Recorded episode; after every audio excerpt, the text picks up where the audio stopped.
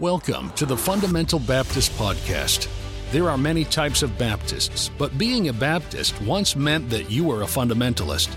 Over the years, many Baptists have strayed from the fundamentals and thus attacked those who remain true to the faith. This podcast will address the issues surrounding what it means to be a fundamental Baptist. Somebody said, Brother House, fundamentalists are changing, aren't they? No, fundamentalists don't change. Folks quit being fundamentalists. God says when the troubles come, He said, fight. You can't fight. He said, withstand. You can't withstand. He said, stand. What does it mean to stand? He said, don't change. What? Don't change what? Number one, don't change what you believe. Here we will reason concerning the scriptures about the doctrines we hold dear. We believe in souls being saved, lives being changed, and Bible doctrines being strengthened by the Word of God. We believe in the local church, soul winning, missions, and everything taught in the King James Bible. I thank God tonight for this wonderful Bible. You know, I, I thank God it's a perfect book, and I, I love the Bible. Doesn't need any addition, no correction, nothing taken from it. Thank God tonight for the Holy Bible. I like it just like it is. We are not ashamed of being fundamental Baptists, and we want to encourage others to remain true to the Bible, their Baptist heritage, and to not change what they have been given. You just stick with the book. You can't beat this book. Why does every generation feel that we got to change it just a little bit because our daddy did it like this and our granddaddy did it like that, and let's change it just a little bit? You change it, and things that are different are not the same. The same commit thou to faithful men. Thank you for joining us in our discussion of what it means to be a fundamental Baptist. Hello and welcome, David Baker. Welcome to the Fundamental Baptist Podcast. We're glad that you're here. Sound Doctrine number three. Sound Doctrine number three. This will be a theme probably through the Fundamental Baptist Podcast as we uh, talk about different passages and talk about sound doctrine. Sound doctrine, we said, is doctrine that does not have holes in it, okay? Um, and boy, so much of what is preached and taught is full of holes. And um, this boat is sound, it has no holes in it. Um, our doctrine needs to be that way. Our doctrine needs to be sound, and so much of it, honestly, when people say things, they do not look at it the right way and end up coming up with all kinds of crazy things. So, Matthew chapter 7, we're going to look at today. Matthew chapter 7, it is one of the most um, misunderstood passages in three or four different ways. And we're going to skip around and have you look at that. So, how do you know it's not sound? Okay? How do you know when it is sound? How do you know when it's truth and how do you know when it's not? Okay. So the first one we talked about is are there any holes in it? When you look at it, you go, well, what about? Well, what about? Well, what about? Okay. Uh, are there any what abouts? If you can find holes in it, then it's not sound doctrine. Number two, so how do you know? Rightly divide the word of truth rightly divide it. Uh, some people, like for salvation, they believe the way to go to heaven is you have to hear, believe, confess, repent, be baptized, live a good life. Um, don't listen to, don't go to a church that uses uh, musical instruments. Take the Lord's Supper every Sunday, endure to the end, and hopefully you get to go to heaven. What are they doing? They're taking everything in the Bible that it says we're supposed to do and adding it up to say this is how you go to heaven. Okay? That's not it. That's not what the Bible said at all. It's rightly dividing the word of truth. Should we do all those things? Absolutely. Do we do all those things to go to heaven? Absolutely not, because those things most of them aren't saying do that to be saved. Okay? What must I do to be saved? Believe on the Lord Jesus Christ. That's the context. Rightly dividing the word of truth. Okay? So number one does it have any holes in it? Number two, rightly dividing the word of truth. All right. How do you do that? By the context. Who penned it and what are they talking about? Okay. Um, this is from the Apostle Paul to Timothy. It's not talking about salvation. Here's an older preacher teaching a younger preacher what he's supposed to know and what he's supposed to do. So I don't say, okay, when Paul told Timothy, study to show thyself approved unto God, a workman that needeth not to be ashamed, rightly dividing the word of truth. So here is out of context. All right, bless God. If you don't study the word of God every day, you're not going to go to heaven because God said you're not going to be approved. When you meet Peter at those pearly gates and he says, why should I let you in? And they look at the books. You have not studied the word of God and you are not going to go to heaven because you're not going to be approved of God. Okay? That's out of context. Why? It's from an older preacher to a younger preacher. If I want to be an approved pastor of God, then I need to study the Word of God to be approved of God. Make sense? That's the context. So, who's it talking to and what is it talking about? I can't take any verse and apply it any way I want to. Who penned it and what are they talking about? Context, okay? And then to compare scripture to scripture. If you take one verse and you interpret it one way that violates 10 other verses, then you misinterpreted it. How do you know how to interpret it? Look at the rest of the verses in the Bible on that subject. And when you do, these verses will shed light on this verse to help us to understand that. Okay? So a little understanding of how to do that. Does it have any holes in it? Rightly dividing the word of truth. What's the context? Who is it talking to and what is it talking about? And compare scripture to scripture so you shed more light on that verse to make understanding of that. Now we're going to do that in this passage of Matthew 7. Now, each one of these passages I could take a lot longer with. The first one I'm going to barely brush over it, but uh, but I want you to be able to see and understand how. Okay, this verse Matthew 7 1 is uh, is sometimes it's a verse, the only verse that people know in the Bible. What is it? Judge not that ye be not judged. See, you're not supposed to judge. You're not supposed to judge. Um, is that true? Uh, yeah, uh, that's what it says. Now, when you read the rest of it, it says you're supposed to judge yourself first, okay? Take the beam out of your own eyes so you can help somebody else with the mote in theirs. Um, but how many times are we supposed to judge? And how are we supposed to judge? Um, so the Bible says that we are to judge righteously. Proverbs 31, verse 9, judge righteously. Okay? Um, there are times when I'm supposed to judge, and this is a long thing to go into, and I'll probably do this some other time. But to judge righteously means I'm to judge my own servant, my own children, not somebody else's. I'm to, as a pastor, lead my own church, not someone else's. I'm to judge righteously in my area of authority. I'm not to judge somebody else's kid. I'm not their dad. I am to judge mine to make sure they're doing what they're supposed to do. So when the Bible says to judge righteously, we are supposed to judge. But we're not supposed to judge somebody else's mote when we have a beam, and we're not supposed to judge somebody else's servant or child or church because they're not ours. I don't have authority over that. I don't have to judge in that, but I do have to judge in the areas of authority that God has given me. Okay, just a point on that one. That's not most of what we want to look at today, but since we're starting with Matthew 7, thought it'd be good to do. All right, Matthew 7, verse 13. So it says in these verses, narrow is the way. So here's out of context, okay? what I like to do, like judge not that you be not judged. See, you're never supposed to judge anybody. That's out of context. So let's do that. Narrow is the way. Here is the wrong way. Everybody listen? Okay. Don't cut this out. Man, Pastor Baker's a heretic. Narrow is the way. Here's a heresy out of context. See, you better walk that straight and narrow. Okay. Straight is the gate, narrow is the way. If you don't walk that straight narrow, you're not going to go to heaven. Okay. Uh, there are only going to be a few that find it. You got to walk that straight narrow. You got to live right and do right, or you're not going to make it. That's how that verse is used. Okay. Now understand the context and what it's talking about. Matthew 7, verse 13. Enter ye in at the straight gate. Let's start there. What's a gate? It's amazing when you understand what words are and compare scripture to scripture. What's a gate? A gate is an entrance or an opening. Okay? It's a gate, an entrance or an opening. What's another word for an entrance or an opening? Hmm. Um, a door. Okay. Did anybody say they are the door? Huh. Entering in at the straight gate. Is that straight gate walking a straight and narrow? Or is that straight gate talking about Jesus? He is the door. And if anyone comes in any other way except Jesus, they're a thief and a robber. Remember that? Okay, apply that. Compare scripture to scripture. Enter ye in at the straight gate, for wide is the gate and broad is, the broad is the way that leadeth to destruction, and many there be which go in thereat. Is that right? How many people are not trusting Jesus to save them? What is that? okay, that is a wide, broad way that leads to destruction. Next verse, because straight is the gate and narrow is the way. Huh. All right, gate, that's a door, entrance or opening. Narrow is the way. Who said, I am the way? That's Jesus too.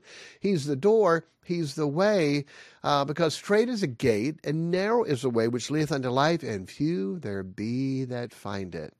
Who is the straight gate, and who is the narrow way? That is trusting Jesus Christ and Him alone. And is it true that few people trust only Jesus to save them? Absolutely, it is. Simple, done. Straight gate, narrow way, that's Jesus. That's not walking the straight and narrow, making sure you're living right, or you're not going to go to heaven. That is a work salvation. That's wrong. There are all kind of holes in that. We're saved by grace through faith and a hundred other verses. So how do you fit that in? Understand what's the gate? An entrance or an opening, the door. Who is the way? That's Jesus, the way, the truth, and the life. totally lines up with Scripture when you look at it and understand the context. Okay? Now, next little passage, same thing, Matthew 7. So it says, Wherefore by their fruits ye shall know them. Bless God, that person ain't saved. Look at them. Look at their life. Look at what they're doing. Bless God, you can look at somebody and tell by their fruits that they're saved and they ain't saved because, man, they ain't living right. How many times have we heard that? How many times have preachers preached that? And they don't even look at the context. Who? By their fruits ye shall know them. It'd be a good idea to know who their and them is, wouldn't that be? By their fruits ye shall know them. Um, it's a, oh well, that's all Christians. You're going to know them by their fruits. That's not the context. Go look at verse 15. Here we go. Beware of false ooh prophets which come to you in sheep's clothing. But inwardly they are ravening wolves. Ye shall know them by their fruits. Huh.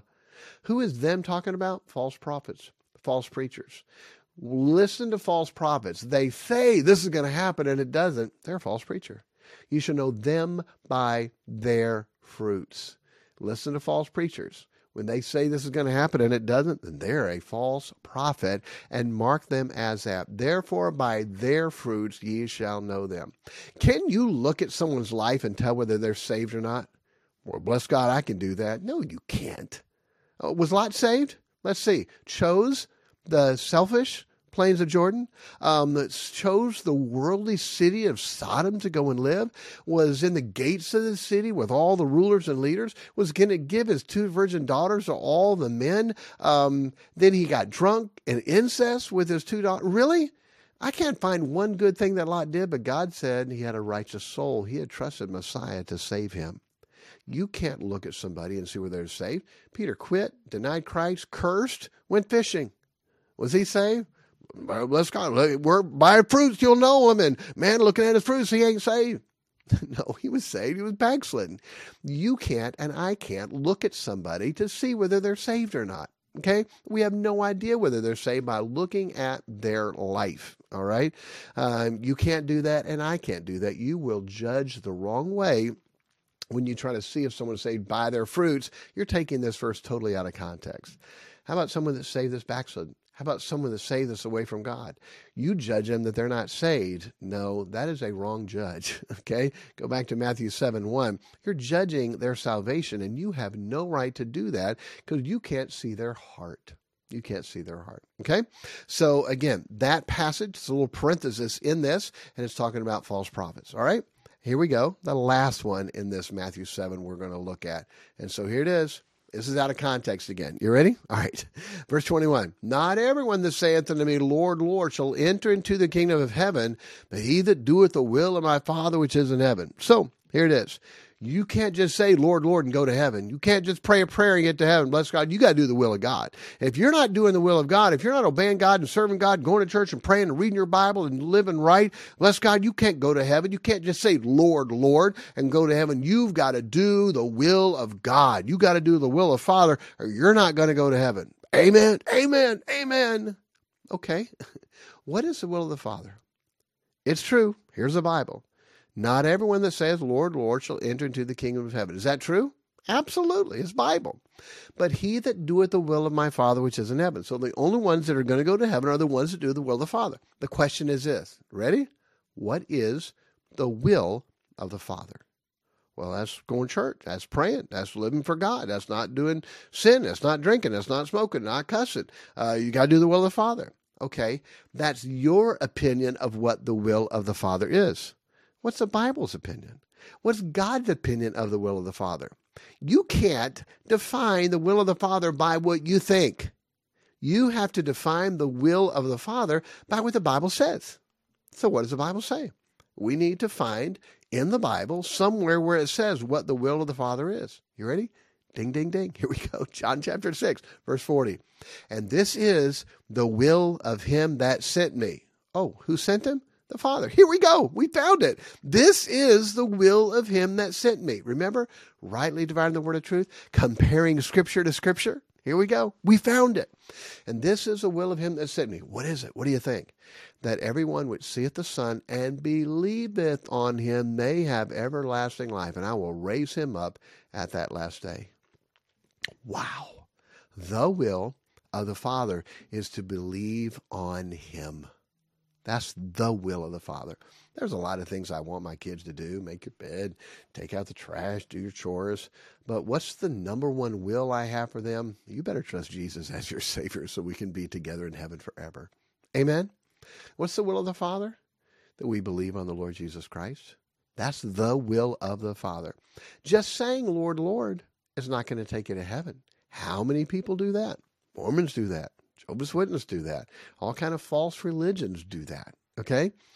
Just saying Lord, Lord is not going to take you to heaven. The only ones that are going to go to heaven are the ones that do the will of the Father. And what's the will of the Father? To believe on Jesus.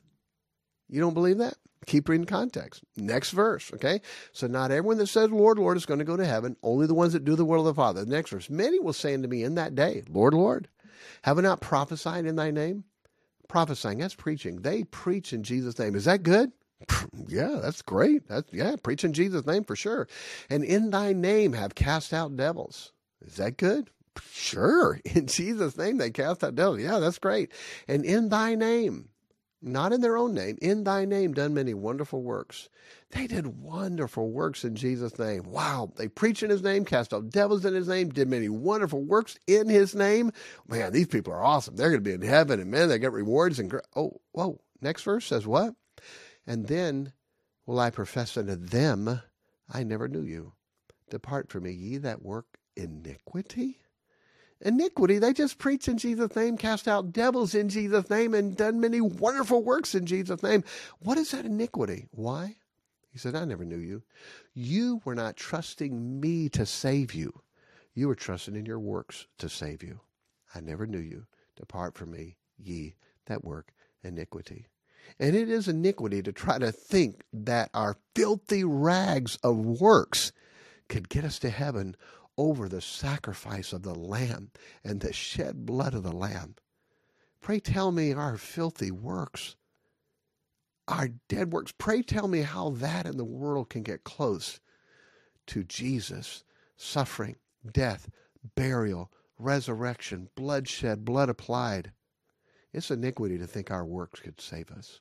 I preached in your name. I did works in your name. I cast out devils in your name. See, I get to go to heaven. No. The only ones that go to heaven are the ones that do the will of the Father, which is what? To believe on Jesus. Amen. It's amazing context. It's amazing to compare scripture to scripture. It's amazing to answer the Bible with the Bible and not to answer the Bible with what you think the Bible says. It's amazing. When you look at by them, you shall know them by their fruits. Uh, who is them? Oh, that's the false prophet. You're going to know them by their fruits. Got to walk that straight and narrow way. You go to heaven. What is? No, who is a straight and narrow? That's Jesus. The straight gate, he's the door. The narrow way, I am the way, Jesus said. It's amazing how comparing scripture to scripture and context and rightly dividing the word of truth and see if there are any holes in it. Okay? When you see, ah, there's a hole in that. That doesn't, what about this and what about this? When you start looking at that, then that's how you're going to come up with the truth because you looked at the context. This has holes in it. Compare scripture to scripture and make sure you're rightly dividing the word of truth. Okay? I can't count how many times I've heard Matthew chapter 7, those passages used the wrong way. Can't count. Boy, it'd be great if we studied to show thyself approved unto God. Amen. A workman that needed not to be ashamed. And there it is, rightly dividing the word of truth. That's what we need to do. Okay? To be approved of God as a preacher and as a teacher of God, we need to make sure we understand context and not just preach what we wanted to say or what we think it says when we haven't looked at the context of it. Okay? All right. Hey, sound doctrine. I hope that was a help to you. And God bless you. We'll see you next time. Thank you for listening to the Fundamental Baptist Podcast. If you have any questions, you can email us at the Fundamental Baptist Podcast at gmail.com.